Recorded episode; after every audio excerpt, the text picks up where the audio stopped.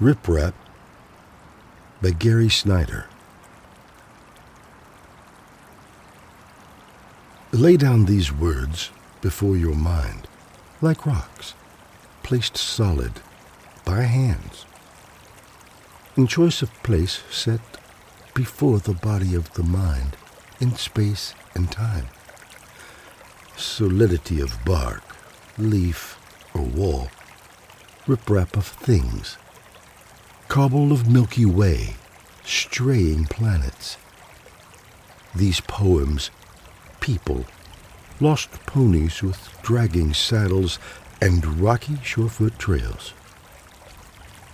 The world's like an endless four-dimensional game of Go. Ants and pebbles. In the thin loam, each rock a word, a creek-washed stone. Granite ingrained with torment of fire and weight. Crystalline sediment, linked hot, all change in thoughts as well as things.